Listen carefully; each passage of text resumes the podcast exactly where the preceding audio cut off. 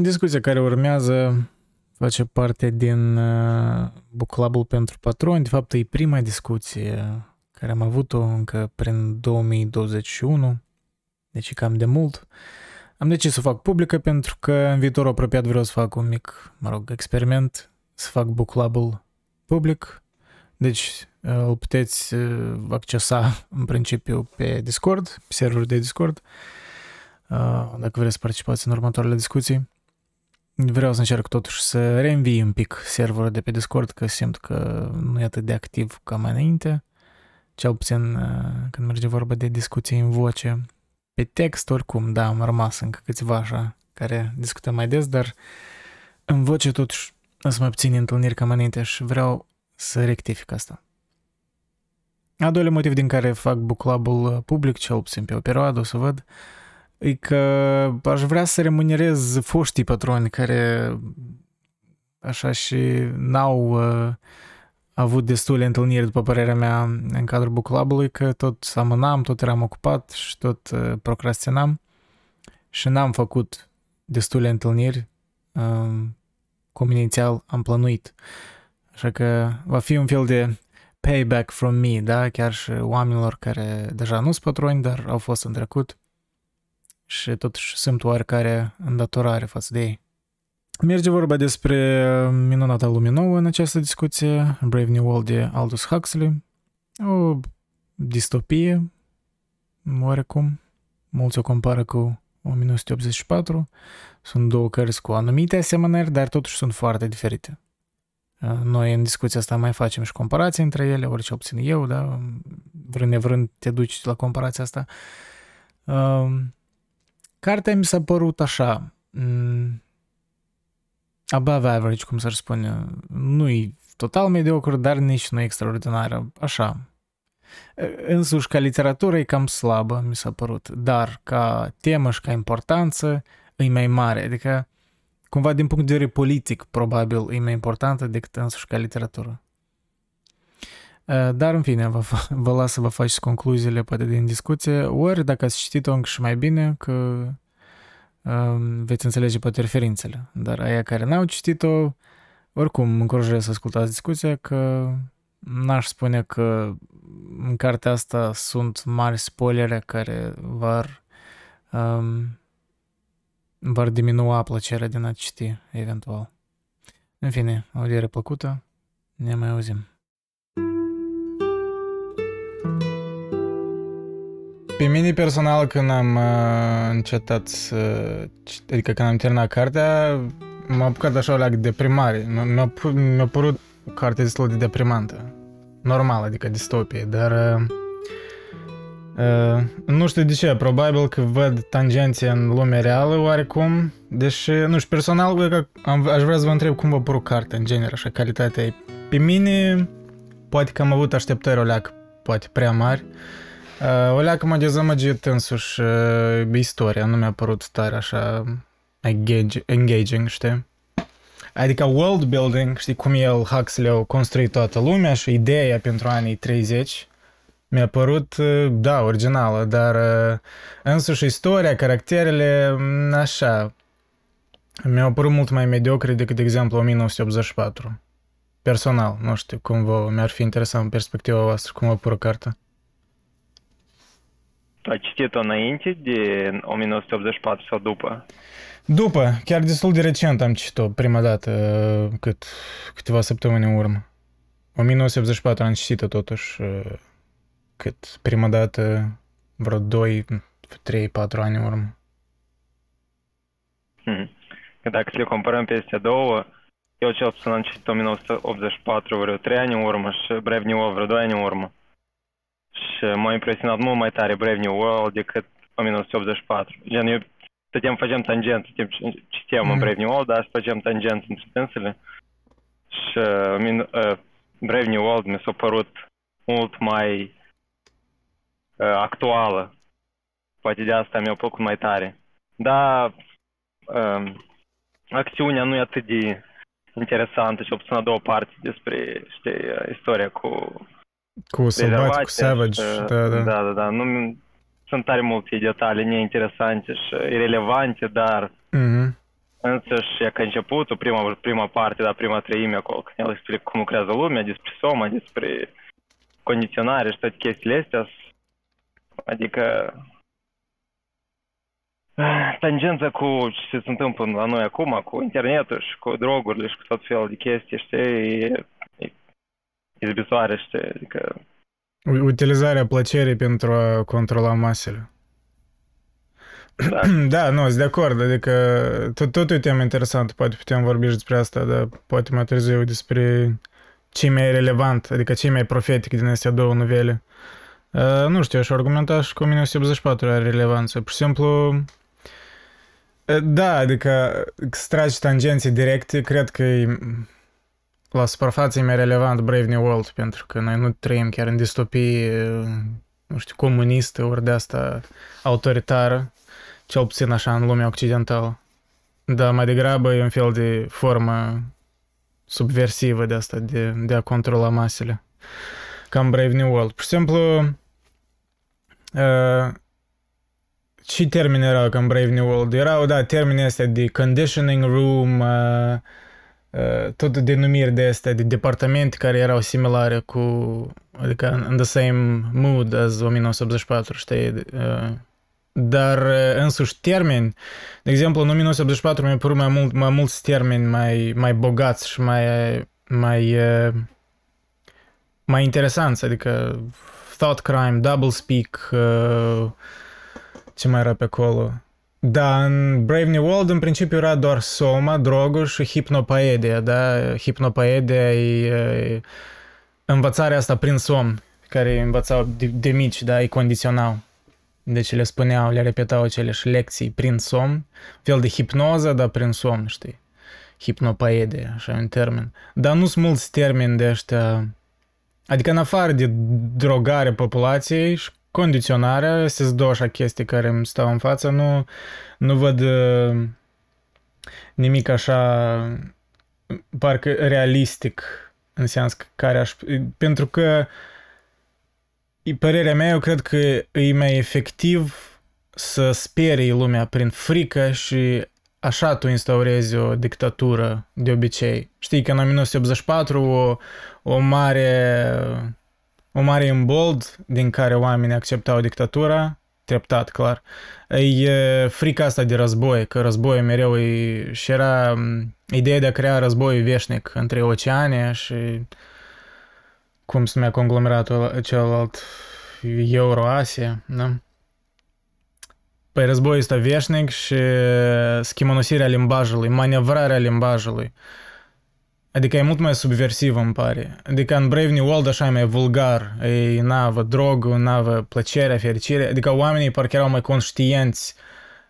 E ca, știți scena aia din Matrix, din primul Matrix, când Cypher acela care, Kel, care cu uh-huh. mustață, ăla care mai cinic, care avea discuții, îmi pare, cu Morpheus ori cu Neo, nu mai țin minte. Care a zis că ignorance is bliss. da, când spunea că eu știu, da, eu știu tot adevărul, eu știu aceeași chestii care Neo știi, dar eu accept asta. De, pentru că, băi, mai bine să trăiesc în iluzie, dar să trăiesc bine decât să știu adevărul ăsta, știi? Păi așa îmi pare și majoritatea din Brave New World oamenii, nu că să au fost cumva condiții, ei parcă inițial cel puțin erau conștienți că, că își aleg o iluzie pentru că e plăcută. Da, în 1984 e mai subtil, e schimonosirea limbajului, e mai treptat, așa îmi pare mie. Adică e mai... Lumea construită în 1984 îmi pare mai dificil de uh, să o faci believable. Mă rog, e părerea mea subiectivă, dar mi-a părut Orwell așa, un scriitor mai, cel puțin după cartea asta, mai așa, mai sofisticat decât Huxley. Huxley așa e mai... E, nu știu, se vede diferențele, el e așa, e scriitor american, da? Ori nu, nu e american, e britanic. Nu, sorry, e britanic. Dar scria într-un stil așa mai american, mai... E, I don't know. Nu știu, poate aberez, dar așa, o tangență între aceste două cărți mi-a părut dar înțeleg și spui, că adică mai multe tangențe poți vedea cu Brave New World, că plăcerea controlează masele. Nu știu cum restul credeți. Vă, vă dezamăgit cartea asta, ori nu? Nu, mie mi-a plăcut foarte tare cartea. și primul gând la care m-a dus când am început să o citesc, uh, nu o citisem până acum, a fost uh, noua tehnologie a noastră cu CRISPR-Cas9. Aha, da, eu tot m-am gândit la asta. Da, și uh, adică nu suntem departe de un scenariu din ăsta. Deja se fac uh, modificări ale genomului pe uh, embrioni umani în China. Deja sunt al treilea copil, al treilea a fost în 2019 de către doctorul Jian Cui. Bine, e aproape tot mapamondo supărat pe experimentele lui și înțeleg că clar. Dar uh, oricum nu suntem departe, adică eu ziceam să o luăm și să o comentăm așa pe bucăți de cum da. a început și cu embrionii și cu astea, adică acum poți să-ți alegi sexul copilului, uh, în Ucraina se practică asta, poți să-ți alegi sexul copilului înainte să se nască, tu poți să-ți alegi culoarea părului, culoarea pielii, culoarea ochilor, gradul de inteligență, deci sunt copii editați deja, sunt vreo șapte mii făcuți deja într-o clinică din Ucraina. Făcuți adică ori deja în teo- chiar la mod serios? Da, făcuți ori... în laborator, da. Sunt modificați genetic în sensul că uh, se ia uh, sămânța bărbatului, spermatozoidul, se împreunează în laborator cu ovulul mamei și apoi, depinde de ce genă vrei, se mai ia un ovul de la o altă mamă și totul se inserează în ovulul acela și practic sunt trei părinți, dar poate să se ducă și până la fără număr, 100, nu știu, să se transmită genele. Bine, ei pot și cu, prin, uh, prin uh, uh, tehnologia asta, biotehnologia asta nouă, uh, CRISPR-Cas9, să facă asta. Manipulare genetică, da. Da, deocamdată nu e aprobat. În Marea Britanie se fac iarăși experimente pe embrioni umani. Deci, foarte departe de scenariul acela, nu cred că suntem. Adică, gândiți-vă că uh, biotehnologia asta, Cas9, uh, a fost prin 2003 descoperită când s-a făcut harta genomului uman și de atunci, din 2003 până acum, s-au făcut progrese extraordinare, adică uh, până și vaccinul acesta de uh, COVID uh, merge pe baza aceeași, aceleiași tehnologii și cu RNA-ul mesager. Deci acum se poate lua gena respectivă, mutația respectivă și se poate tăia perfect de unde trebuie și se poate insera o copie a unei gene pe care tu o vrei în lanțul acela de ADN, adică e pf, pretty amazing. Da, partea asta de introducere ca din carte, când uh, vorbești despre directorul ăla de la uzina aia, da, de condiționare, de da, embrioni, da. chiar mi-a părut interesant pentru că părea, băi, asta ce e o carte, părea parcă e o carte scrisă acum. Se gândești că a fost scrisă în 1932, da, îmi pare că. Da. Wow, adică da, e o, e o profeție anumită, pentru că uh, era fascinant să citești cum uh, chiar uh, crease un termen de Bok- uh, Bokanovski fai, adică procesul ăsta de a diviza da. zigotul, zigotul în, da. în, în, în multiple entități exact. ca să creezi, deci era pos- creează posibilitatea de a avea, nu știu, 12 gemeni, clonare. cel puțin. Clonare, un fel de, da, clonare. Dar da. nu, nu numit atunci clonare, nu, pentru că nu, da. cred că nu exista așa termen. Dar da, e da, fascinant cum el a prezis asta, da. Da, deci nu suntem departe de scenariul ăsta. Uh, nu știu dacă e îngrijorător sau mai puțin îngrijorător. Bine, uh, biotehnologia asta practic a apărut uh, din motive de eradicare a bolilor uh, genetice, ceea ce mi se pare super ok, da. uh, dar asta se poate face numai în uh, perioada de embrion, adică înainte de naștere, nu Bine, se poate face și după, am văzut rezultate și după, dar uh, cel mai bine e înainte, adică să se face practic o hartă a viitorului bebeluș, o hartă a genomului și se vede dacă totul e în regulă sau o să aibă vreo boală genetică, dacă da, care genă e defectă sau așa și se taie de acolo și se pune copie a uneia noi și atunci nu se va mai naște cu boli genetice, adică practic adio boli genetice. Uh, doctorul acesta din China, uh, pe gemene și pe copilul din 2019, um, i-a editat în așa fel încât să fie rezistenți la virusul HIV. Adică vă dați seama că noi cu această biotehnologie o să putem să tratăm boli ca și cancerul, ca diferite virusuri, bacterii care vor apărea Uh, mie mi se pare super ok, însă este într-adevăr o cutie a Pandorii deschisă pentru că se, pot face, se poate face extrem de mult rău, ne putem eradica specia fără niciun fel de glumă, adică deja se vorbea despre îmbunătățirea omului în sensul că să fim mai mușchiuloși, fără să mergem să facem atâta, da, atâtea exerciții la asta sală. Tot, și asta tot e o parte din carte în care el, da. Huxley, divizează în caste, în alfas, exact. betas, gamma. epsilonis, gamma și pe apoi epsilonis, cei mai. Da. Și anume da. divizați din punct de vedere, da, abilități a, genetice, dar erau da. intenționat creați așa, pentru că... Da, păi asta poți și tu să-ți alegi cu această nouă biotehnologie, adică tu poți să-ți alegi pentru bebelușul tău gradul de inteligență, adică să fie mai inteligent, să fie mai... Uh, uh, să construiască masă musculară mai repede. Chiar așa adică... o cutie a Pandore, adică cine decide da. asta? Ce, ce înseamnă da. că, ăștia, că să-l faci da. mai musculos, mai inteligent, exact. trebuie să plătești mai mult sau ce? Adică așa exact, va fi da. divizat. Da. Și atunci da, clar că da. se va crea chiar o Homo sapiens, da, și Homo sapiens va deveni, adică se va crea o inegalitate biologică, nu numai la nivel exact. de statut financiar, exact. cum e acum. Și, și gândiți-vă Se va crea subdiviziunea se... ale, știi, ale speciei. Da, e... și gândiți-vă că se intervine la nivel de genom, adică chestiunile astea nu distrug doar un organism dacă ceva merge greșit, ci distrug mai departe pentru că se transmite genetic. Deci este extrem, extrem de periculos. Uh, la momentul actual, uh, tehnologie, biotehnologia asta se folosește doar pentru eradicarea bolilor și mm, cam atât. Însă ei vor să avanseze pentru că mm, ce visează oamenii de știință este să ne facă capabili să rezistăm condițiilor din cosmos, adică să rezistăm la temperaturi scăzute sau mai înalte și să putem respira cum trebuie în funcție de condițiile de acolo. Adică, practic, ne facem extraterestri, nu știu, dar oameni. Da, nu, e, de... asta e un fel de transumanism deja. E, noi am da. ajuns în o... Asta e extraordinar, adică până acum da. nu, nu vine... Nu pot concepe ideea asta. o să le vedem peste 100 de ani, peste 200, peste 300 da. de ani. Da, când, nu, cred că mai repede, mult mai repede.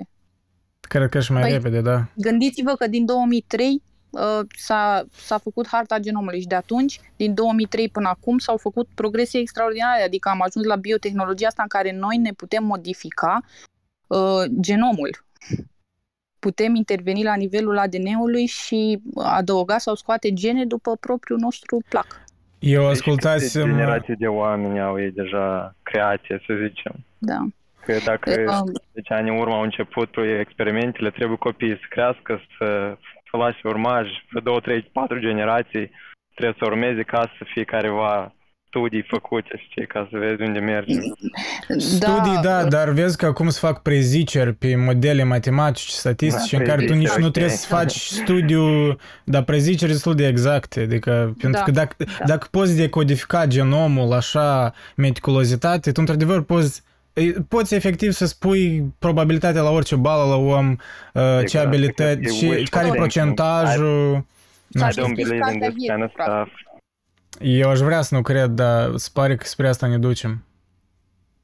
Și e... oamenii cred că ei știu tot, că ei pot totul să controleze, dar uh, când, tu când ai partea asta de, cum eu îi spun, uh, fragility, adică tu cât da. mai mult tu controlezi chestiile, cu atât mai tare e șansa ca ceva să nu meargă greșit, adică cum mai merge cu 200 la oră, știi, atunci orice petricică poate să influențeze drastic uh, uh, știi? Da, dar vezi că mod- la mașină, modelele astea pe care ei le creează, ei uh, iau în considerare și randomness ăsta, adică procentajul de randomness, știi, cum el afectează un model. Da, iau, iau și asta în considerare. E weird. No, da, știu, e, e scandalos, e scandalos, știu. E o condiționare. Dar e, e, e realitatea și adică se fac acum cursuri de etică pe modificarea genomului Apropo, uman, da. ce e etic și ce nu e etic. Deci am ajuns aș- în stadiul în care trebuie să facem uh, să discuții, adică să avem discuțiile despre etică deja. Adică Deja ele trebuiau să fie făcute de la început, eu cred că poate e deja prea Uh, târziu. Da, până acum s-au făcut la nivel de uh, animale.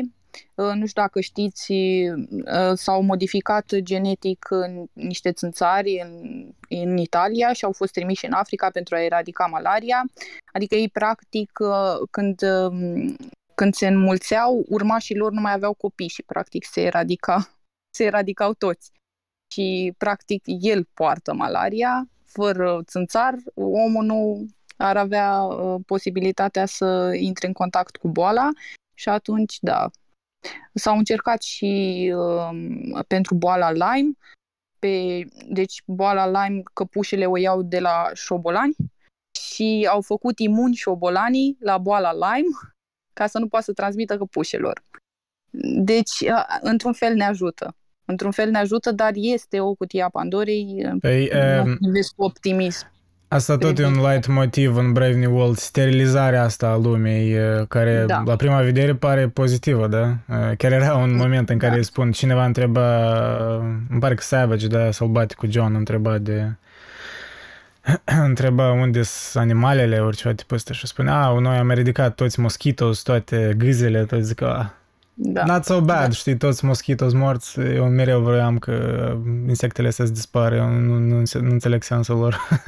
Da, dar, Dar, noi uh, încă nu, nu înțelegem, încă, noi încă nu înțelegem cum funcționează mediul înconjurător și ce Da. repercursiuni or să aibă acțiunile noastre asupra Exact. mediului. Tocmai, tocmai de asta ei, cercetătorii, s-au dus acum pe o insulă nelocuită și încearcă să-și facă experimentele acolo, să vadă ce se întâmplă cu flora, fauna și uh, restul chestiunilor uh, uh, după acțiunile lor. Problema că lumea e atât de complexă, cu un infinit de factori care pot să influențeze lucrurile și uh, faptul că ei cred că ei pot să controleze și să facă experimente și să prezică asta mi se pare absurditate totală. Dar uh, o să vedem, străim și o să vedem. Asta, asta părea o mai mare abs- absurditate dacă s- se spui asta, nu știu, două decenii în urmă, dar acum pare prea iminentă posibilitatea și vrei, nu vrei, te pune pe gânduri.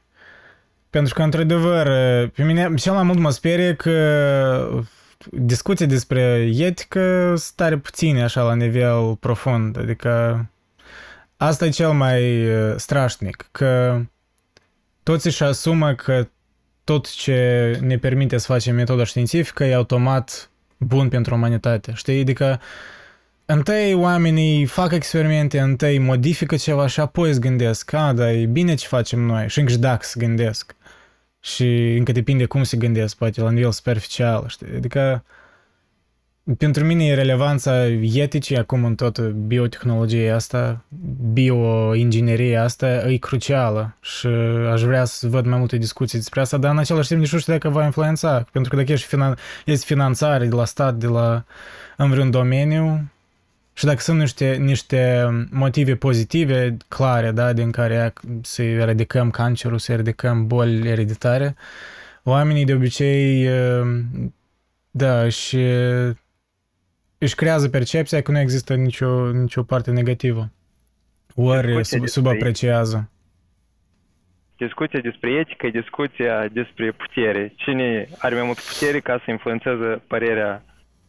Pentru că eu nu cred că încă științificul pot demonstra părțile, știi, partea etică și morală a lucrurilor. Uh, Și atunci Moment. când... uh, A spune. Uh, sorry. Momentan, Da. uh, cercetătorii întrunesc comunitatea respectivă unde urmează să facă intervenția și se supune democratic la vot, dacă sunt sau nu de acord. Și uh, unii au fost de acord, în Africa au fost de acord, uh, în, uh, în Noua Zeelandă nu au fost de acord. Dar ideea este că ei au, uh, cum să vă explic, ei au făcut înainte pe animale experimentele astea și vă dați seama că ei au făcut șobolani fosforescenți, adică, Da, adică da. se poate face orice. În viitor ei spuneau că noi putem să ne facem vederea de vultur și toți să avem vederea de vultur, adică să fie la nivel democratic, nu doar cei cu bani să să Mm. aibă acces. Asta și ei spun toată așa lumea. acum. Da, Vom exact. vedea. Pentru că oamenii cu bani nu o să-ți permită niciodată. Și de ce spun asta? E pentru că um, corporațiile astea farmaceutice, momentan, pentru uh, eradicarea unor boli banale genetice care se pot rezolva prin biotehnologia asta CRISPR-Cas9, um, ei cu 1000 de euro sau chiar mai puțin de 1000 de euro, ei pot eradica unui copil uh, în fază incipientă, îi pot eradica uh, boala asta genetică, însă ei cer 1,5-2,3 milioane de dolari pentru procedura asta și oamenii nu au bani, asigurările nu suportă și chiar sunt o groază de hackeri biologici care uh, militează pentru asta, adică să scadă prețurile, să fie accesibilă Ori să o facă open source într-un fel. Mi-amintește da, de... să fie accesibilă, multe- pentru că fiecare om, uh, practic, cercetările au fost făcute din banii noștri, din bani publici. E exact, și foarte fiecare bun, om- uh, good point. Da, majoritatea researcherilor sunt fondate de stat, dar statul până la urmă de unde are bani? Din taxele noastre, din cetățeni Exact. simpli. Și, practic, ar trebui să, uh, nu numai oamenii cu posibilități materiale uh, bune ar trebui să aibă acces la aceste noi tehnologii, ci și noi, adică toți. ar fi corect așa. Dar, uh, cum văd eu, direcția în care se îndreaptă lucrurile e Ei, greșit. Eu văd mai degrabă anume partea asta din Brave New World, ăsta care s- s- Da, clar că nu da, va o- fi așa o de să ne precondiționați, cum era, știi, distopic în novela, dar uh, divizarea asta în caste, da? În alfa, o să betas, fie, gammas, epsilons, anume Părerea divizarea la mea e- nivel biologic. Da, părerea mea e că o să fie. Eu tot cred, acum- asta e inevitabil. Da, și eu acum îmi pun Și se întrebarea. vor crea multe scuze că de ce așa s-a întâmplat. Că nu, nu e pentru că discriminare, pentru că Da, băi, așa da. sunt posibilitățile, pentru că noi încă treptat. Știi ca și cu vaccinul, când uh, a apărut vaccinul Grupe pe astea, și, da. și cum noi toți așa, adică în public, politicienii vorbeau cu, o, că o să dăm tot tuturor vaccin, o să ne asigurăm că le dăm țărilor mai sărace. Aha, adică uh, țările mai bogate repede și-au vaccinat populația lor, au închis, uh, uneori chiar au, au închis accesul la vaccine țărilor mult mai sărace care nu-și permiteau și adică îți vede, rata vaccinării era foarte a- asimetrică în diferite țări, știi? Adică ce spuneau Da. în public și ce au făcut de fapt uh, politicienii cu accesul e ca la o, uh, la o armă biologică, așa spus. Nu e armă, dar la un leac biologic. Da, S-au văzut mult uh, castele astea, discrepanță. discrepanțe. Da.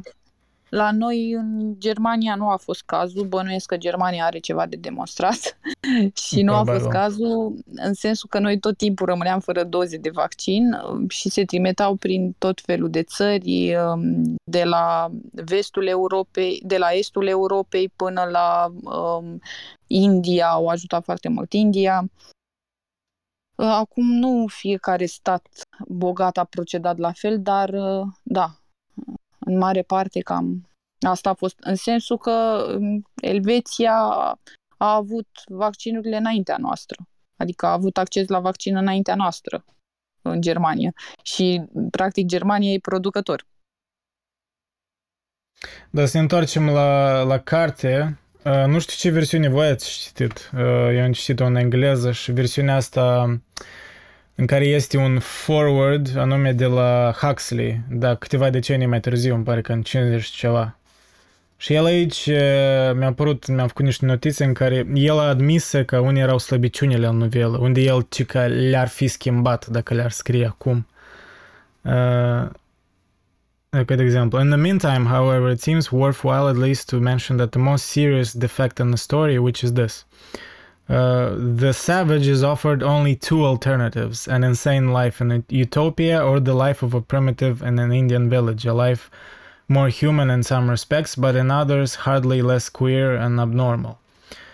At the time the book was written, this idea that human beings are given free will in order to choose between insanity on the one hand and lunacy on the other was one that I found amusing and regarded as quite quite possibly true. Și el oferă cum ar, cum ar fi scris-o acum.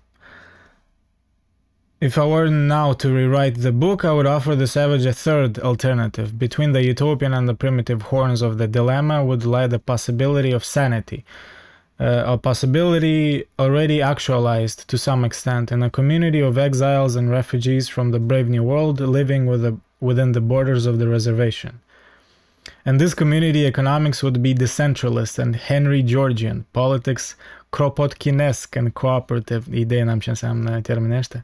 Science and technology would be used as though, like the Sabbath, they had been made for men, not as a present and still more so in the brave new world, as though men were to be adapted and enslaved to them. Religion would be the conscious and intelligent pursuit of man's final end, the unitive knowledge of the immanent Tao or Logos, the transcendent Godhead or Brahman, and the prevailing philosophy of life would be a kind of high utilitarianism, in which the greatest happiness principle would be secondary to the final end principle.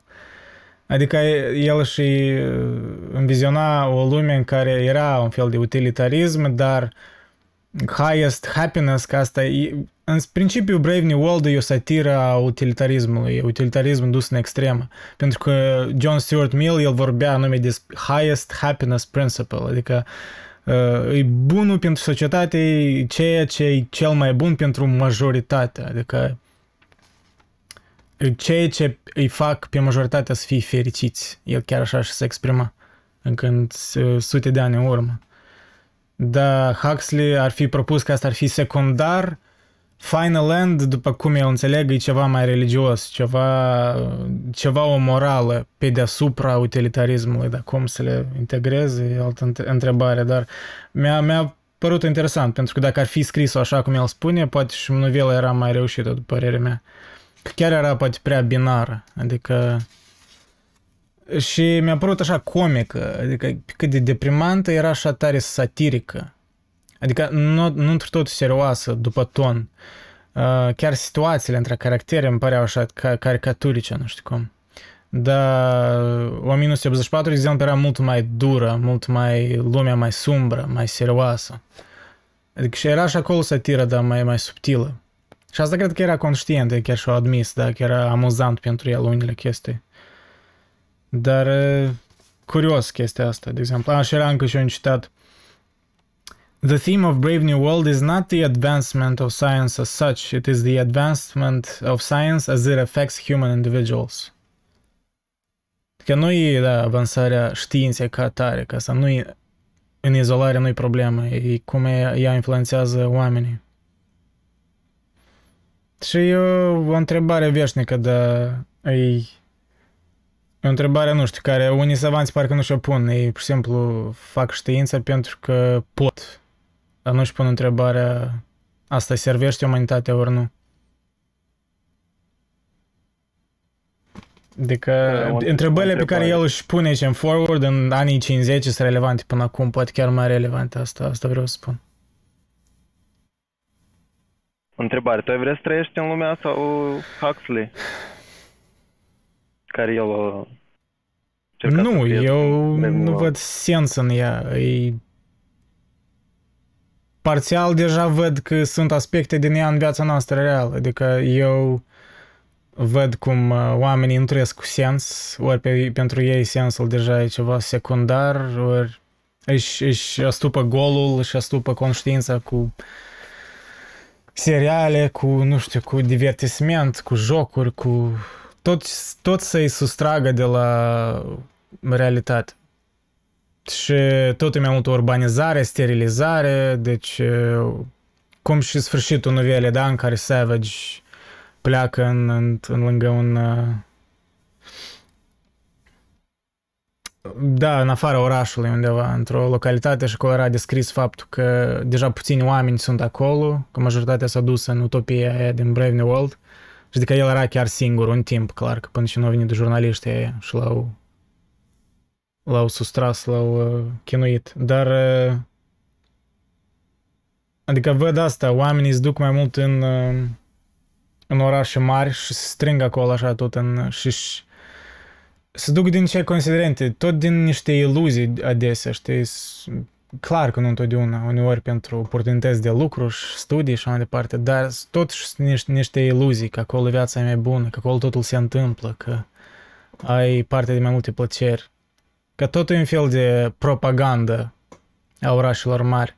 Și viața asta de, de țară, ori nu numai decât țară în sens Moldova, unde chiar e desolat, de adică e vai de capul ei. Dar mă refer la unde este infrastructură, dar e o viață mai înceată, mai puțin stimul. Nu-i, nu-i văzut ca o chestie bună, ca o chestie spre care să stinzi. Fiecare pentru mine e un paradox. Nu știu, poate nu gândesc corect, dar când în America problema bolilor mentale e foarte gravă. Adică uh, numărul populației cu probleme mentale e foarte, foarte mare. Și în Moldova, de pildă, când te uiți în partea asta, oamenii cu depresie și cu diferite boli psihice sunt mult mai puține.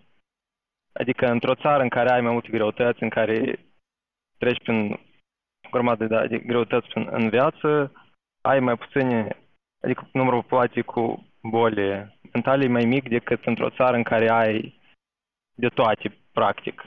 Ai de lucru, ai mâncare, ai transport, ai divertisment, ai tot ce trebuie pentru viață. Noi în Moldova o credem, știi? Eu aș vrea să trăiesc acolo, mi-ar plăcea, da, să am așa o viață. Și când ajungi la un moment când ai de toate și poți să faci orice nevoie, deja nu mai rămâne nimic. Parcă deja nu mai ai conștiință, știi? Conștiința deja e pe plan secundar și tu rămâi într-un gol așa existențial. Asta e paradoxul omului. New arată aceeași chestii când știi, tu poți să satisfaci orice nevoie, adică și ești încurajat să satisfaci nevoia. Da, da, da, da. Anume, sunt multe scene ca când cu Lenina și cu Savage, da, în care Lenina evita orice moment de plictiseală. Și pentru că plictiseala i s-a fost condiționat, știi cum e condiționat copiii de mici aici în Brave New Old, i-au condiționat așa că se vadă plictiseala ca ceva intrinsec rău și singurătatea tot, adică solitudinea. Era... Și asta e chestia, adică dacă condiționezi așa oamenii și asta e ceva clar că nu ne condiționează așa direct în laboratoare, cum în distopie, dar pentru aia și distopie o exagerare. Dar văd așa un fel de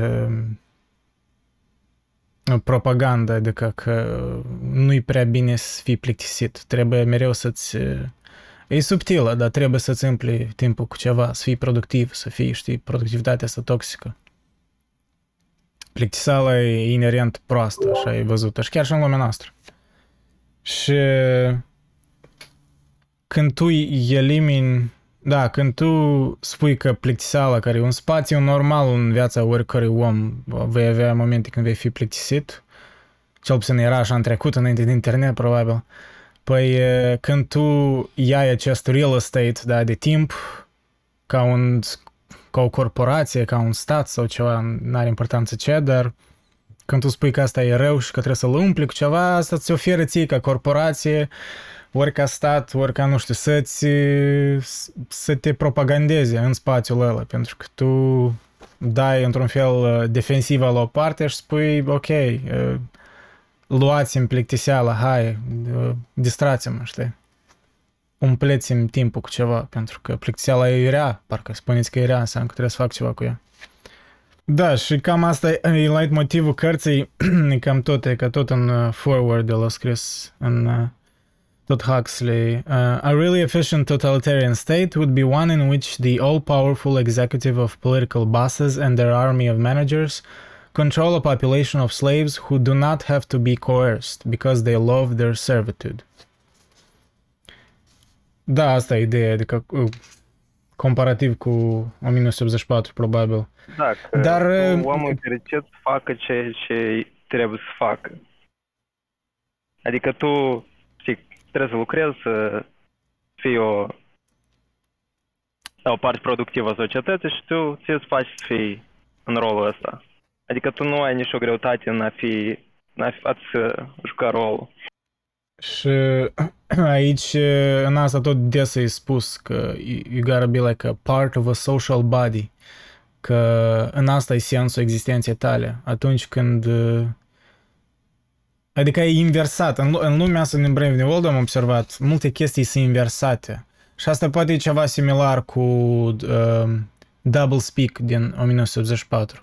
Când se lua un sens al cuvântului și omul era conștient de sensul lui inițial, dar în același timp el îl învăța sensul opus, că se, se punea încă un sens asupra unui cuvânt și el parcă avea două, doi termeni contradictorii, dar era capabil să, să urmărească sensul care îi spune statul, dar e weird.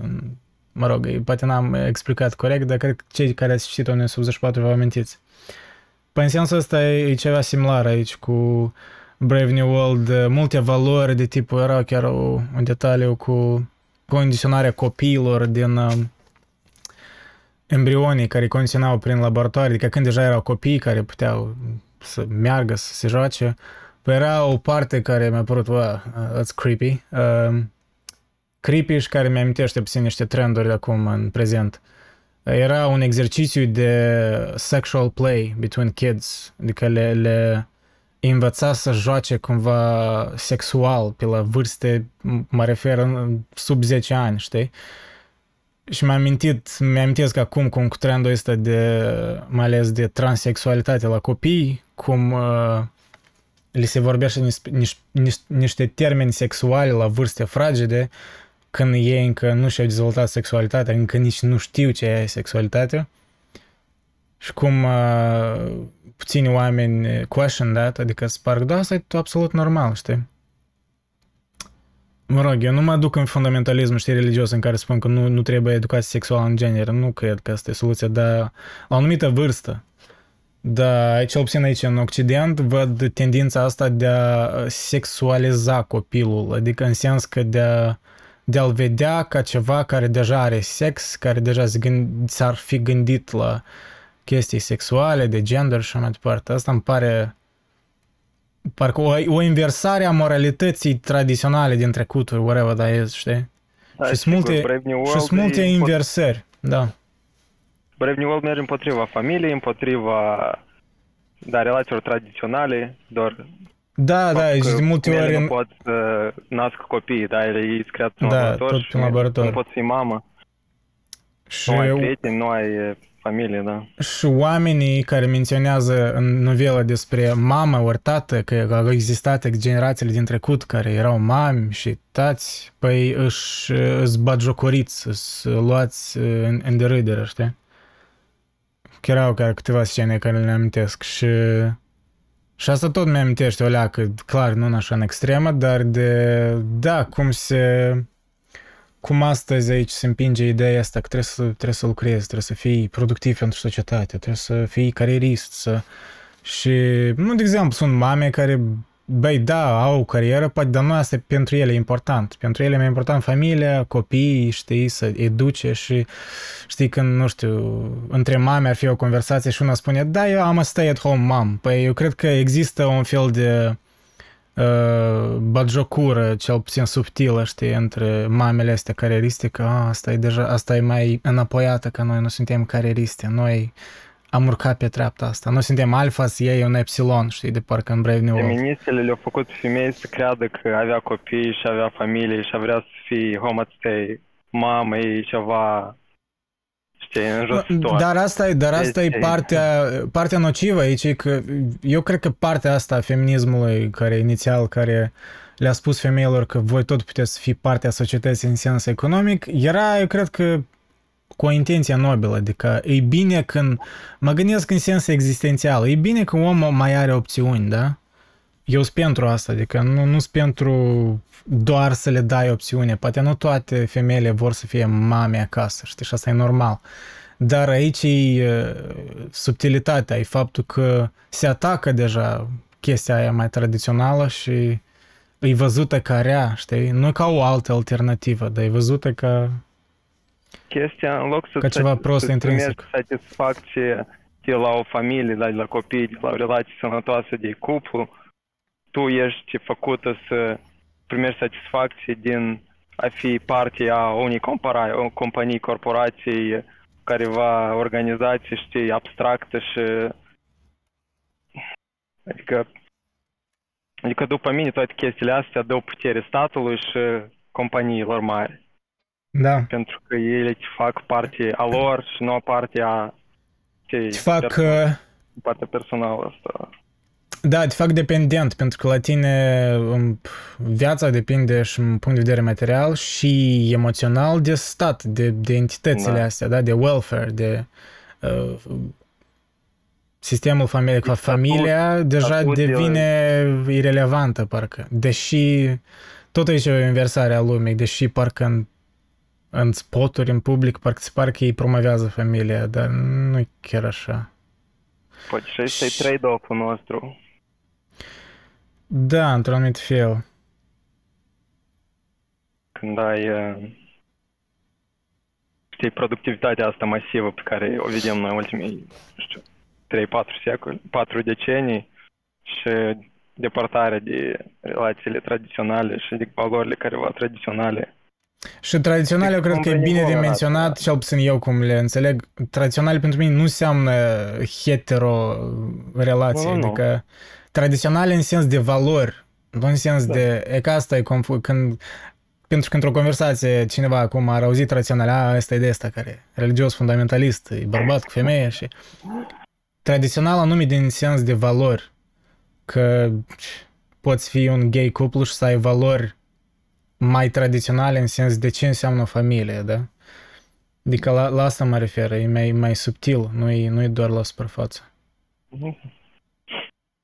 Dar e, din punct de vedere al propagandei, așa și ar trebui să fie, știi? Dacă mă pun în locul statului ori a unui propagandist, în orice cult, de fapt, dacă studiezi culturile, primele etape, e clar, trebuie să ai un lider carismatic, unul care te ademenește prin ceva, dar în al doilea rând trebuie să izolezi victima ori persoana din cercul lui social, să-i spui că dezi, dezice, da, dezice de părinți, adică ori de prieteni, ori de relațiile apropiate, ca să, pentru că omul fiind o ființă socială, el își găse, găsește sensul, identitatea chiar în, în împrejurimea lui, cu oamenii care sunt cei mai apropiați. Și dacă scoți asta din viața lui, el e mai maleabil, el simte că parcă e mai, eu cred că e mai tinde să, să, să intre în depresie, tinde să-și să-și pună întrebări existenția- existențiale mai des, pentru că e, da, pentru că el e în izolare, el nu e atașat de nimic și când nu e atașat de nimic, dar el încă are necesitățile astea biologice, sociologice, nu știu, la nivel etic chiar psihologice, de a se atașa de ceva, de a fi parte a unei comunități, da? Adică el mai are încă inputurile astea, dispozitivele care caută asta și când vine un propagandist care îți spune că ia uite, noi avem asta, asta, asta, asta îți va da sensul vieții, nu știu, cariera, lucrul, ureca, pantalonii ăștia tare, bun, nu știu, mașina asta și așa mai departe. Uh, asta îți, îți umple asta, știi? Adică dacă tu n-ai de aia eu cred că oamenii nu vor ajunge ca în Brave New World unless noi chiar ne devenim așa, știi, blank slate, în care nu avem niciun atașament, nimic nu e important pentru noi, nici relațiile, nici... Atunci, da, dar eu cred că pentru mine, eu cred că e mai eminentă uh, distopia din 1984, pentru că acolo e mai subtil și acolo e jucat pe fricile oamenilor mai mult, da? Oamenii de obicei, evoluționar vorbind, sunt condiționați să atragă atenția la fricile lor. Adică sunt mai puține pârghii pentru a ajunge la o distopie ca la, la 1984. La Brave New World e mai dificil să ajungi în așa distopie, eu cred. Pentru că oamenii nu sunt chiar atât de proști, adică atât timp cât ei sunt atașați de ceva, au niște chestii care le dau valoare în viață, ei vor privi la, mai sceptic la, nu știu, la soma, la un drog de ăsta care le dau fericire sau la... Deci se observă Eu cred că- tendințe.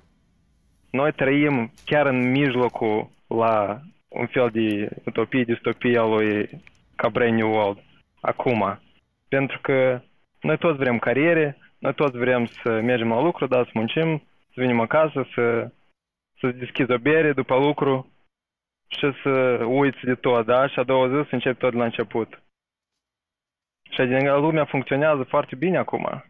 Da, toți sunt productivi, Apropo, Și- da, Și suntem da, și destul de liberi în același moment, știi? Adică nu suntem uh, ca ori în cel uh, puțin... Brave New World destul de controlați, știi, în totalitate. Da, adică avem o oarecare alegere. We choose our poison. Adică nu avem doar un poison, doar o somă. Avem mai multe forme de some. Dar uh, era în novela, dacă vă amintiți, la sfârșit, uh, în genere din toate personajele, pentru mine cel mai interesant mi-a părut ăsta, Mustafa Mond, care era ăsta, directorul de, cum se numește, conditioning, Era dar World nume din Controller. Western Europe, da, World Controller din Western Europe, adică era, mă rog, cel mai mare din novelă, care era numit. Pă la, la urmă, dacă se amintești dialogul ăsta al lui cu Savage, cu John the Savage, îmi părea așa dialogul mai filosofic, chiar era câteva pagini. Păi el vorbise despre un experiment în care ei, au, că îmi pare că Savage îl întreba de ce voi sunteți nevoiți, știți, să creați, creați castele astea de oameni, alfas, betas, gamas, epsilons. De ce trebuie să-i limitați pe ăștia mental ca să, știi, de ce trebuie să creezi ierarhia asta? Și el a spus că eu au încercat, de fapt, să fac un experiment cu doar alfas, adică doar oameni care erau super inteligenți, super capabili fizic și așa mai departe, pe insula Cipru, cică. Și uh, adică erau puși mai degrabă vreo 20.000 de alfas și până la urmă, în câțiva ani, au făcut război între ei, s-au omorât, adică au rămas doar vreo 2000 vii.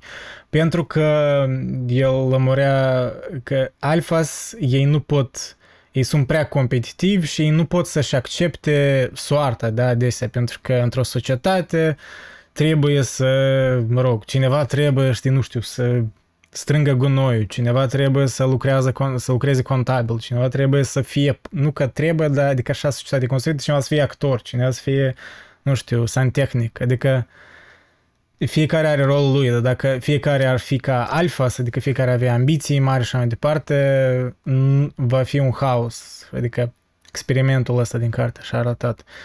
Și asta tot mi-a amintit de, eu cred că asta Huxley s-a inspirat din Republica lui Platon. Platon tot vorbea despre chestia asta tare, care sună tare uh, așa tot ierarhizat, că trebuie să, să accepti soarta, nu trebuie să pui prea multe întrebări autorității, adică fiecare are rolul lui în... E, e o satiră, parcă, a lui, a lui Platon în, în experimentul ăsta din, din Brave New World. Ce care e chestia? Eu mă gândeam de multe ori. Ce-ar fi dacă acum, în prezent, da, în loc să cheltui sute de milioane, trili- miliarde, triliarde de dolari pe chestii spunem, neimportante să le cheltui pe educație, dar toți copiii să-i educi la fel, da, sau să... Adică tu... Eu nu cred că e posibil ca societatea noastră să funcționeze dacă toți copiii de fel ar fi educați la fel. Sau... Uh, pentru Nu că știu, e- sunt unele, unele joburi pe care trebuie să le faci, gen construcții, să speli WC-urile una alta. Cum? Cine le-ar face? Și cine, dacă tu te naște, dacă toți ar fi creați, știi, cu același, m, cap- cu aceeași capaci- capacitate intelectuală, uh, cum s-ar crea ierarhiile? Păi, același, aceeași întrebare își punea și ăsta, Mustafa Mon din Brave New World. Că- Da, o chestiune... Uh, îmi pare rău că te întrerup, Andrei. Nu, spune, spune, eu singur nu știam unde mă duc, tot nu prea aveam idee. O chestiune pe care am observat-o um, la ei a fost, nu știu dacă ați observat, bine, eu uh, sunt de sex feminin și probabil de asta, în funcțiile de conducere, nicio femeie. Da, adică erau da. numai bărbați. Adică orice s-ar întâmpla, femeile uh, nu vor Nu. ajunge în uh, funcții de conducere. Acolo Da. mai mult că eu cred că în Brave New World femeile chiar să... E tot e... E cam ce aici vo- vorbea Simon de Beauvoir în uh, A doilea sex, uh, că femeile sunt un fel de unelte de, știi, de a, Da. de a, de a, de a depozita un embrion și de așa e tare fizicalist descris, că o femeile parcă sunt Numai că niște acolo se uh, elimină. uzini de a face copii, de acolo tot e că asta e luat, e satiriz, nu că satirizat, dar e dus în extremă. Că femeile ce ați văzute chiar ca pur și simplu abilitatea lor de a, de a oferi nu are niciun uh, sens. ovarele ăștia. Să nu ai la fel, să nu ai egalitate între bărbați și femei atunci când îi creezi din embrion și toți la fel. Adică nu are sens să ai delimitarea asta, dar nu știu. e o Nu, aici, scăpare aici asta. femeile chiar sunt văzute doar e anume, uh, poate nu am vorbit despre asta, dar hipersexualizarea asta în sens că uh, da, ce, că orice bărbat în poziție putea pur și simplu să-și ia o femeie fără mari probleme, adică uh, femeia de parcă nu avea ceva de spus în asta, nu, nu era un actor care are free will, care să decide ceva. Că era mantra asta aici, că you belong to every, everybody else tot un fel de formă de a destrăma ideea asta de a sensul unei familii, dacă are sensul unei familii, unei monogamii, dacă you belong to everybody else, dacă toți îmblă la stânga și la dreapta și nu mai știi, deja pierzi și asta tot e poate o parte a... Asta e o parte care cumva a reflectat în viața reală, eu cred că e un motiv din care, nu știu, mulți nu mai văd sens din familie. Dacă strategia lor sexuală s-a schimbat radical. Adică, nu că s-a schimbat, dar așa a fost, poate, născându-se în cultura asta. Da, mie mi-a atras uh, atenția discursul dintre Lenina și prietena ei. Aha. Um, Ele, practic, um, singura lor, um, singurul lor adaos de valoare era um, să aibă o relație sexuală cu un uh, bărbat alfa bine plasat. Adică să-l adauge în repertoriu când discutau ele, că nu prea îi place Leninei de Bernard, dar uh, totuși este bine plasat acolo sus și o să îi dea o șansă. Ar fi bine să îi dea o șansă. Da. Deci, oricum, nu mi-a, nu mi-a plăcut cum, uh, cum au construit ei lumea asta pentru femei acolo, nu mi-a plăcut. Da, e destul Dar de uh, deprimant. o, o, parte, o parte e și reală, adică se observă asta și acum. Femeile sunt atrase de bărbați în funcții înalte sau cu posibilități materiale mai ridicate, adică ele sunt, cred că biologic sunt Da, atrase eu de cred că asta putere. e, de asta putere, e da.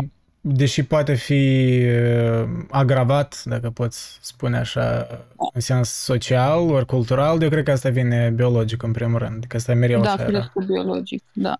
Și acolo a fost amplificat, practic, uh, fenomenul și nu- nu prea mi-a plăcut reprezentarea lor. Să Dar fiu vezi că era un exemplu e că cu, uh, chiar și mi-am notat, uh, deci Bernard Marx era, era ăla care, care cic era alfa, dar avea atribute fizice de un beta ori ceva de tipul ăsta și toți priveau la el că de parcă nu merită să fie în rangul lui, că, că era un uh, zvon că i-a nimerit uh, neprobeta asta lui, da, când l-a condiționat, când l-a făcut uh, o picătură de alcool ori ceva de tipul ăsta și i-a distrus genomul.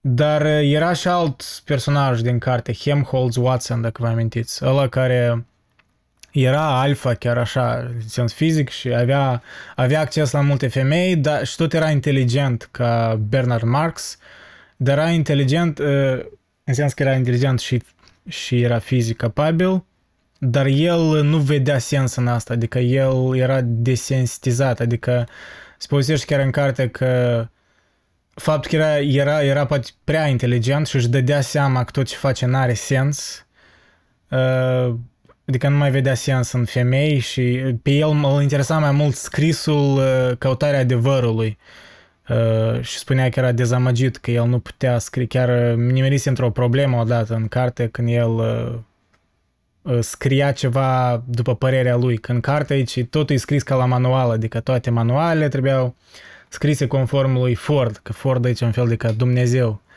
uh, Fordship, da? Păi, uh, momentul în care Bernard Marx, da, îl aduce pe Savage, pe sălbaticul John din rezervare și capătă statutul ăsta că, ia uite, eu am acces la un, un specimen și toți voiau să să-l vadă pe Savage prin intermediul lui Bernard Marx, păi ăsta au căpătat deja un orgoliu, parcă, pentru că el avea deficiența asta de femei, deficiența de atenție și se lauda la orice pas lui Watson că, ia uite, eu am avut atâtea femei în zilele trecute, bla, bla, bla, și asta parcă era dezamăgit în el. Adică tot un exemplu parcă de două variante în une poate duce inteligența, în sens că excesul inteligenței.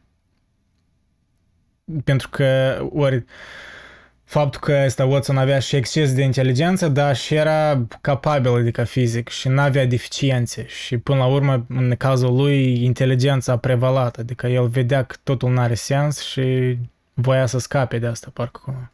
Dar Marx avea exces de inteligență, dar nu avea statut, nu avea... Adică, la ce mă refer eu, că chiar dacă poți să ai exces de inteligență, dacă ai neajunsuri în sens fizic ori de statut, ori ceva de tipul ăsta mai animalic, ele predomină asupra inteligenței. Adică neajunsurile astea prevalează și tu nu are importanță cât de inteligent ești. Adică, în sensul ăsta, oamenii inteligenți pot fi chiar adesea mai bine uh, propagandați, adică mai bine manipulați. Pentru că inteligența lor uh, le oferă mai multe, da, mai multe oportunități de a crede în ceva, de a înțelege ceva. Pentru că un om care e ignorant, lui, nu știu, unica propagandă care a lucra e să-i bagi soma asta în vână și să-l condiționezi la nivel uh, animalic, dar să-l condiționezi prin inteligență n-ai putea pentru că n-ai avea acces, el n-ar înțelege ce ai tu în vedere, știi, la asta mă refer. Mi-a părut dualitatea asta interesantă între și cred că era intenționată uh, la Huxley. Personajele astea două care unul avea deficiențe, altul n-avea și erau cam la nivel de inteligență, adică erau super inteligenți ambii, dar la unul inteligența asta l-a servit ca să vrea să iasă din servitudinea asta, dar altul a căzut în capcana asta de, de ce a fost da, consumat de ofertele astea de plăceri. Mie mi s-a părut că i-a servit până la un anumit punct. Până la un anumit punct, da atunci când îi citea din Shakespeare și a început să vorbească mm. despre mamă și toate, i s-a părut penibil și lui. Păi, da, i s-a părut penibil la un moment dat. Uh, la început îi plăcea, dar tot îmi pare amuzant, așa tot satiric, cumva, că Huxley a ales uh, ideea că Savage să-l știe pe Shakespeare, pentru că, mă rog, din accident a, a găsit o carte de Shakespeare în rezervația lui. Dar îmi pare interesant cum el citează câteva paragrafe din diferite opere. Din Regele Lear mai multe le-am recunoscut că mai multe Regele Lear l-am citit. Dar... era. Da, nu, el l-a, s-a bufnit în râs la un moment dat când, când Savage spunea ceva din Shakespeare, pare mi se din Otello ori din Romeo și Julieta.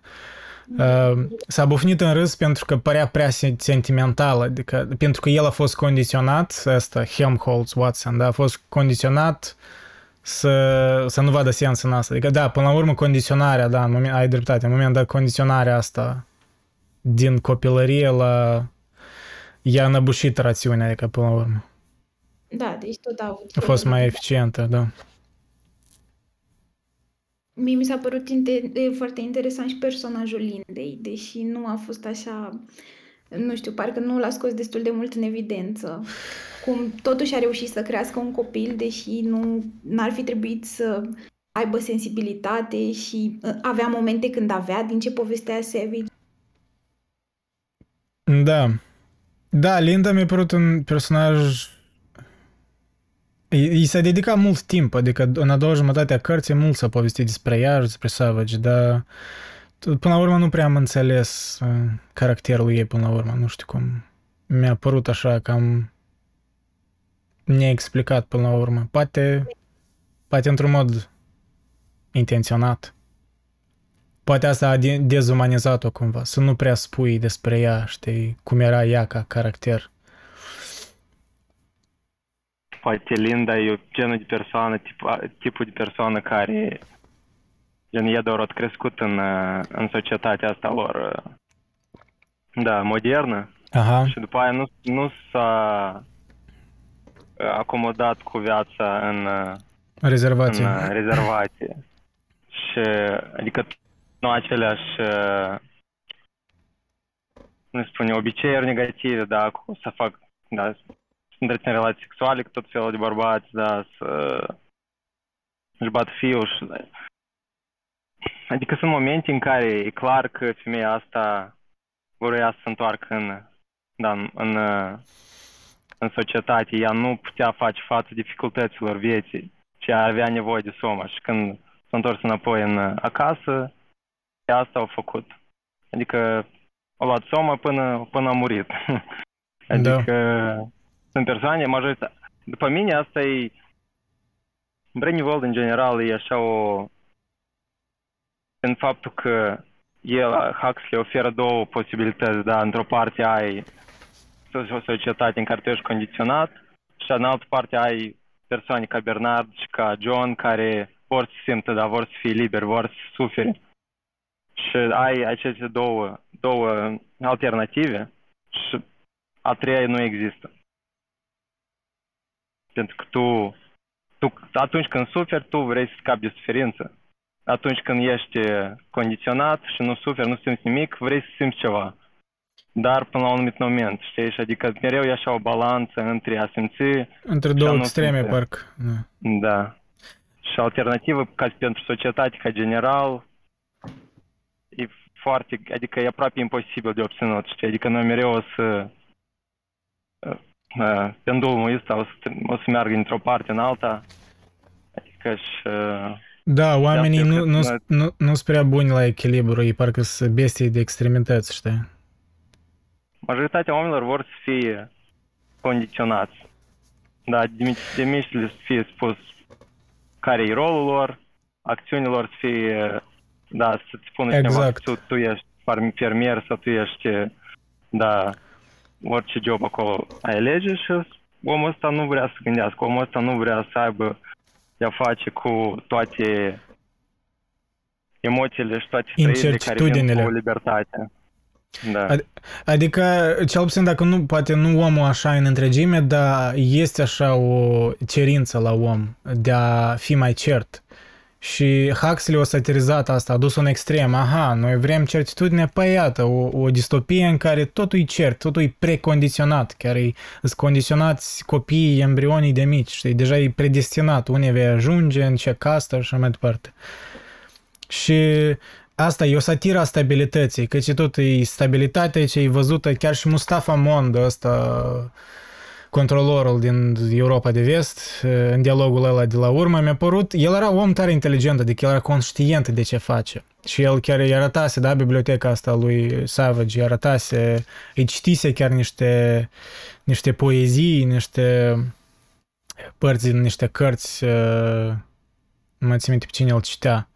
Dar adică demonstrase că, băi, el era inteligent, el de fapt știa că tot asta e bullshit, dar a văzut-o ca neces- adică a văzut-o ca inevitabil, adică și-a dat seama, s-a dezamăgit cumva, adică el s-a dus în, în, în nu că elitismul, dar în gândirea asta că nu toți sunt inteligenți ca mine, că majoritatea oamenilor vor servitudine și nimeni, nu toți îl vor înțelege pe Shakespeare, da, cum el îi spunea lui Savage, adică uh, că Savage îi spunea, dar păi de ce, nu, de ce nu le dai acces la măcar la ceva cărți în trecut, știi, oamenilor? El spunea, da, pentru că cărțile alea sunt prea vechi și n-au nicio legătură cu societatea de acum. Pentru că în trecut oamenii, uh, a, da, pentru că în trecut oamenii uh, aveau suferință aveau suferință, aveau războaie, aveau Dumnezei, aveau, știi, speranțe, pentru că era instabilitate, știi, aveau chiar suferință, dar acum, întrucât în lumea asta Brave New World totul e sterilizat, totul e precondiționat, nu-i, nu-i suferința ca atare, uh, tragedia nu mai are sens. Adică Shakespeare, tu te râzi la Otelo, la regele Lear, adică te, te bufnești în râs. Care și suferință s-a și-a omorât, s-a sinucis pentru ce, știi? Că părea absurd chiar și lui uh, Helmholtz Watson, da, când el bufnea în râs, când Savage citea Shakespeare. Și m, tot mi-am amintit, chiar am, am făcut o notiță, când el uh, spunea despre eroism, adică de ce, de ce, da, oamenilor tot nu le trebuie, nu, mai, nu le mai trebuie povești de, nu știu, Homer, ori ceva eroice, uh, pentru că eroismul e creat, ori necesitatea eroismului, e creat atunci când ai niște dificultăți pe care ar trebui să le uh, treci, da? pe care ar trebui să le întâmpini. Dar când totul e stabil, când totul e perfect, uh, n-ai oportunitatea de a manifesta eroismul. Yeah, ca, ca cum el spune, My dear young friend, said Mustafa Mond, civilization has absolutely no need of nobility or heroism. These things are symptoms of political inefficiency. Și băi, a, a, că asta m-a, m-a atins pe mine dialogurile astea lui Mustafa. Pentru mine e partea favorită din carte, ca anume dialogul ăsta lui cu Savage de la sfârșit. E că eram de acord în unele momente cu Mond, adică el chiar inteligent spunea chestiile și asta mă olea că mă speria, pentru că, bă, într-adevăr, eroismul ăsta, el există doar din cauza, într-un fel, uh, ineficienței politice. Adică, într-un, într-un fel, noi am găsit sensul în, în, în viața noastră umană, în sens social, bazându-ne că viața, de fapt, e suferință, ori o mare parte din ea e suferință. Și când scoți suferința din ecuație, parcă nu mai are sens, știi? Parcă tot ce ne rămâne e să ne drogăm cu soma. Adică asta mă, de, mă deprimase după ce citeam cartea, spun, băi, too sad. In a, in a properly organized, like ce spune Mon mai departe, in a properly organized society like ours, nobody has any opportunities for being noble or heroic. Conditions have got to be thoroughly unstable before the occasion can arise. Where there are wars, where there are divided allegiances, where there are temptations to be resisted, objects of love to be fought for or defended, there obviously nobility and heroism have some sense. But there aren't any wars nowadays. The greatest care is taken to prevent you from loving anyone too much. There's no such thing as a divided allegiance. You're so conditioned that you can't help doing what you ought to do. And what you ought to do is, on the whole, so pleasant. So many of the natural impulses are allowed free play that there really aren't any temptations to resist. And if ever, by some unlucky chance anything unpleasant should somehow happen, why? There's always Soma to give you a holiday from the facts. Holiday from the facts. And there's always Soma to calm your anger, to reconcile you to your enemies, to make you patient and long suffering. In the past, you could only accomplish these things by making a great effort and after years of hard moral training. Now you swallow two or three half gram tablets and there you are. Anybody can be virtuous now. Că asta mă deprimat. Zic, băi, toată moralitatea e bazat pe asta. Adică dacă... Adică el a, a satirizat, a, a spus că moralitatea nu mai are sens dacă totul e așa de stabil, știi? Și că anybody can be virtuous now. Dar eu aici am scris o notiță atunci, but that's not really virtue. Adică am vrut să-l contrez că virtutea ea e conștientă. Ea, virtutea ea ia în, în calcul posibilitatea de a nu fi virtuos, adică de a decădea, știi? Adică, nu știu, virtutea ar fi ca momentul în care, nu știu, crimă și pedeapsa al Dostoevski, da? Raskolnikov în momentul când poate omorâ femeia aia ori nu. Adică asta e momentul în care se vede, e virtuos el ori nu, și a rezistat tentațiile ori nu. Dar ideea asta că el spune anybody can be virtuous now, adică să ia pastila aia de soma, eu nu cred că asta e virtute, e o satiră mai degrabă, pentru că asta nu e conștient. Adică faptul că tu îți calmezi spiritele prin într-o pastilă e, e o condiționare, e, o, e ceva fals, nu, nu cred că e virtute. Păi a, da, aici, aici e, aici, aici, aici, doar să termin, aici e un citat care tot m-a, mi-a părut așa tare citable. You can carry at least half your morality about in a bottle. Christianity without tears. That's what Soma is. E bastardizat tare uh, creștinismul. Christianity without tears. That's what Soma is. Ce ai vrut să spui, Daniel? Da, până la urmă, ca o societate să lucreze, să funcționeze normal, ai nevoie ca toți, după mine, toți să fie virtuoși, da? Toți să facă lucrurile corecte. Tot fi etici, moral, da? Și în, în situația asta, ca să-i faci pe toți virtuoși morali, vezi, eu mereu am crezut, adică de când am descoperit filozofia, am crezut că oamenii pot să-i aduci, da, să-i crești, să-i faci virtuoși prin the power of will, cum se spune, da, să te pui, să citești, să înveți, să, să faci un om, da, uh, capabil, da. Dar uh, poți să faci chestia asta, să-i condiționezi, să le dai o pastilă și să-i faci virtuos, știi? Și atunci când 95% virtuos, din da. populație e așa imposibil de schimbat prin educație, unica soluție rămâne să le dai, ce să-i faci virtuoși prin medicamente. Adică, până la urmă, nu, virtu- nu virtuozitate, da, dar e, până la urmă rezultatul e același, nu că Păi asta Ce e. interesează e o societate funcțională. În ter- eu cred că de asta e o confuzie. Eu cred că în, în termen scurt rezultatul e, ace- e același. Dar în termen lung eu nu cred că e același. Pentru că virtutea conștientă, ea creează ceva. Ea transmite strămoșilor, da? Tu dacă ești un om virtuos, tu o să-i transmiți valorile copilului tău, nu știu, oamenilor apropiați, prietenilor. Dar dacă ești pur și simplu condiționat, tu asta e mai fals. Tu, în primul rând, ești doar pentru tine. Și deși, da, există o condiționare în Brave New World unde oamenii s- ostracizează ăia care îs mai normali, da, în sensul tradițional. Și există oarecare parcă autocorectare a societății. Nu știu, asta îmi pare mai, mai pe termen scurt. Adică utopia asta din Brave New World uh, chiar dacă ar fi vreodată posibil, o văd pe termen scurt. Nu văd cum ea ar fi sustenabilă pe termen lung. Pe când e ca utopie, o, o distopie, sorry, da, e utopie. De fapt, depinde cum te uiți, poate fi utopie, poate fi distopie. Dar e ca în 1984, întrucât acolo e bazat pe războiul ăsta care nu se termină niciodată și frica, asta e ceva mai primar, parcă în om, și eu cred că acolo e mai sustenabil să faci așa o distopie. Și într-o oarecare măsură este, sunt exemple în viața reală, nu ele state, știi? Unless, știi, noi ajungem în așa avansare tehnologică ca în Brave New World în care așa ceva ar fi posibil. Atunci asta, da, ar fi tare uh, scary. Apropo, Igor, uh, Igor Antoniuc, te-ai alăturat de ceva timp. Dacă vrei să spui, nu știu, părere despre carte, vorbește. Ori dacă nu poți vorbi, e ok, poți să asculti. N-aș vrea să te ignorăm. Ei, salut! Salut. Da, eu uh, am văzut doar serialul de pe Netflix cu Apropo, Brave New World. Cum ți-a Ați părut? Eu văzut nu l-am serialul? privit. Nu l-am privit încă. nu. Am văzut trailerul doar.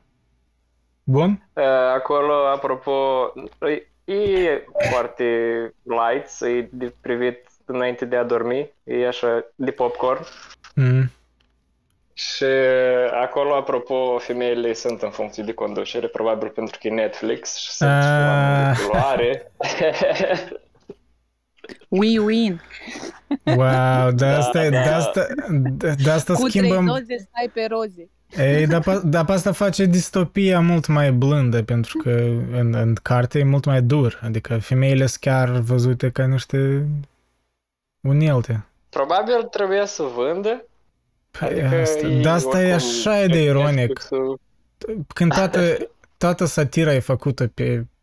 Adică asta e o parte centrală din carte. E des, adesea menționat cum femeile sunt văzute ca niște unelte de a satisface instinctele sexuale, știi? Da, bizar. Da, da, da, dar Bizar. acolo era în funcție de conducere o tipă care făcea designul la uh, lumea, lumea asta utopică și Mhm. ea programa petrecerile și colora, făcea tot felul de idei interesante cu... Erau chiar faine ideile de design, uh, uh, privind din perspectiva secolului nostru, erau destul de minimaliste și faine. Da, și acolo în film, uh, sezonul 1 se termină cu ideea că fica unei, uneia dintre femeile de la conducere, ea este acea lume. Ea este o realitate virtuală, un AI, care programează întreaga lume uh, în care locuiesc uh, toți cei mai evoluați. Deci acolo Mhm. existau Alfa, adică. Da, da, da, da, da. Și ea, totul se întâmplă în, uh, în imaginația ei, de fapt. Hmm. Ea cumva trage sforele în toată lumea asta. E, e, eu, Ah, cum ok, am înseamnă că e un ascultat fel de povestit twist. Despre carte, Da, în carte nu da, era da, așa da, ceva. cum ați povestit despre carte, ei o, o luat și au făcut-o mult mai comercial și mai Mm. Vandabil. Și De asta, asta e atât de ironic. Tu îți dai seama ce ironie e aici, pentru că Brave New World și critică consumerismul ăsta și... și ăștia care au, au, au îmblânzit-o ca să o facă mai accesibilă, mai uh, ușor de consumat. Asta așa, nu știu, Da. met, meta-ironie, știi, adică, fuck me. Bizar. Nu, cred că Da, să o da. privesc așa de curiozitate. Mi-ar fi interesant să văd și eu și din asta, dar, dar mă tem să mă Da, dezamăgesc. puteți să vă De uitați obicei, la, la 1,5 viteza dacă vă plictisiți. pe Nu, eu nu Netflix pot este așa, eu- funcție. eu nu pot așa, eu nu, nu văd sensul din asta. Un... Dacă aș asculta, nu știu, vreo lecție pe YouTube, pot, pot să mai înțeleg dacă asta speaker vorbește prea încet, dar un film să privești la 1.5, bizar. Uneori e funny, e super distractiv Da, unele po- poate chestii fi să le distractiv. vezi, mai ales în filme tensionante, știi? Care să de asta la foc mic, care te fierb așa și tu le pui la 1,5 și distrugi filmul în 3 minute l-ai distrus total. Da. Asta mi-amintește de când eram în București, m-a oprit o studentă uh, de origine asiatică și m-a întrebat că m, făcea un studiu uh, Dumnezeu este femeie sau este bărbat? și am zis că în viziunea mea Dumnezeu nu există. Da, zice, dar dacă ar fi să existe, ar fi femeie sau bărbat? Da, m-am gândit ceva timp, încă n-am un răspuns, dar în filmul respectiv despre care vorbea domnul dinaintea mea, practic e o femeie Dumnezeu. Și e chiar un copil care e un AI. O, e. Da, eu am vrut să vă întreb, n-are legătură cu cartea asta, dar eu am citit odată o carte a unui rus, Sergei Lukianenko, care se numește Spectre. Uh, Ați auzit de ea vreodată? Băi, Igor, eu, asta era, mă think, prima novelă, ori una din primele novele care le-am citit. Am citit-o la vreo 15 ani, mă think. Da, eu o țin minte. Da, după mine, dacă să stai să desfaci opera Spectre, uh, se pot Spectru, cred găsi că s-ar atâtea traduce. subiecte filosofice în, în acea carte și se poate discuta, cred că, săptămâni pe baza ei. Uh, Ideea acolo e că erau călători în uh, timp și spațiu în univers și prețul unei călătorii era o poveste. Tu trebuia să spui o poveste ca să distrezi uh, civilizația care păstra porțile intergalactice. Da, Ei se civilizația, hrăneau doar cu exact. poveștile oamenilor. Aha. Și ce e interesant este că tu puteai să ai o istorie suficient de bună ca să poți pleca de pe pământ, dar tu nu știi niciodată dacă ai să ai o istorie suficient de bună ca să te poți întoarce. Da. Deci acești portari, ei erau uh, exact ca civilizația alfa de, din cartea Brave New World, ei erau niște uh, creaturi plictisite Erau și mai Care tot ceva, ce-și doreau- ei erau ca un fel de super dumnezei, adică semizei, pentru că ei au creat totul, deci au cutreierat tot universul, dar erau plictisiți și doar voiau să Da, audă da, o da. istorie interesantă. se hrăneau doar din istorie interesante și erau uh, uh, personajul principal este un călător profesionist care știa să spună povești. Despre el e toată cartea. Eu am avut și o tentativă să o traduc în română. Uh, am tradus două pagini și m-a oprit, că nu o tradusese nimeni până atunci. Și nici, nici acum, știu că este tradus în germană, cine știe să citească în germană și nu știe rusa, se găsește. Maria poate, poate în germană, eu nu. Da, în rusă, da, am citit-o de mult. Da, eu nu știu dacă au tradus-o vreodată, nu cred că au tradus-o în română, n-are cum, că Lucianenko e cunoscut în Rusia mai mult. Nu și în spațiul post-sovietic, dar e bunișoară era carte, chiar dacă atunci aveam impresie așa clar că de adolescent, dar mi-amintesc așa, plotul era interesant, era chiar fascinant. Da, și Da, mai era s- o idee faină în carte că toate animalele lor din fiecare planetă, fiecare animal, el la un moment dat evolua la conștiința aproape de conștiința umană cu trecerea timpului și eu făceam o paralelă față de cât de mult uh, sunt mai evoluate animalele domestice uh, față de cele sălbatice la nivel de uh, obișnuințele oamenilor și la felul în care uh, sunt, sunt omul. Da, nu știu dacă acolo era anume vreun comentariu asupra umanității prea mult. Acolo mai, mai mult era bazat pe timp și spațiu și uh, o civilizație avansată. Da, Nu dar era- în fiecare sistem Era mai degrabă erau, uh, sci-fi. Da, da, erau sci-fi și erau tot felul de creaturi. Unii erau umanoizi, alții nu erau umanoizi, unii Mm. trăiau cu oxigen, alții trăiau cu tot felul de alte substanțe. Dar uh, în, un- pe unele planete erau animale de companie care erau de inteligența aproape a unui om. Asta era interesant. Da, nu, eu cred că numai noi doi am citit cartea aia. Așa că restul nu o să înțeleagă despre ce e. Dar Da. cam asta, da. Nu, acolo Pare sunt rău că niște am intrigi deviat interesante. Nu, e ok, ok. Chiar mi-a, de fapt, mi-a fost plăcut să-mi amintesc despre cartea aia, că n- n-am discutat-o cu nimeni, de fapt. Nu știu pe nimeni care a citit-o. E, În fine, eu cred că cât de cât ne-a reușit discuția, bine că ne-am strâns mai mulți, că înțelegeam că e cam problematic să ne strângem la o oră anumită. Da, o să vedem. Da, eu aș mai fi avut uh, ceva de adăugat cu privire la simbolistica din uh, uh, Cartea Minunată a Lume Nouă și anume, um, bine, ei practic au tăiat din rădăcini creștinismul, dar um, și crucea au tăiat-o, au tăiat partea de sus. Ce aș Da. crede eu că ar semnifica asta ar fi că le-a tăiat practic gândirea proprie. Au tăiat, Ei au fiind tăiat condiționați. partea de sus care iese, știi, din cruce. Adică Da. și-a făcut un T. Ar fi un A T, făcut da. un T, da. În loc- Adică au tăiat partea asta și a făcut un T, simbolistică. În, Da.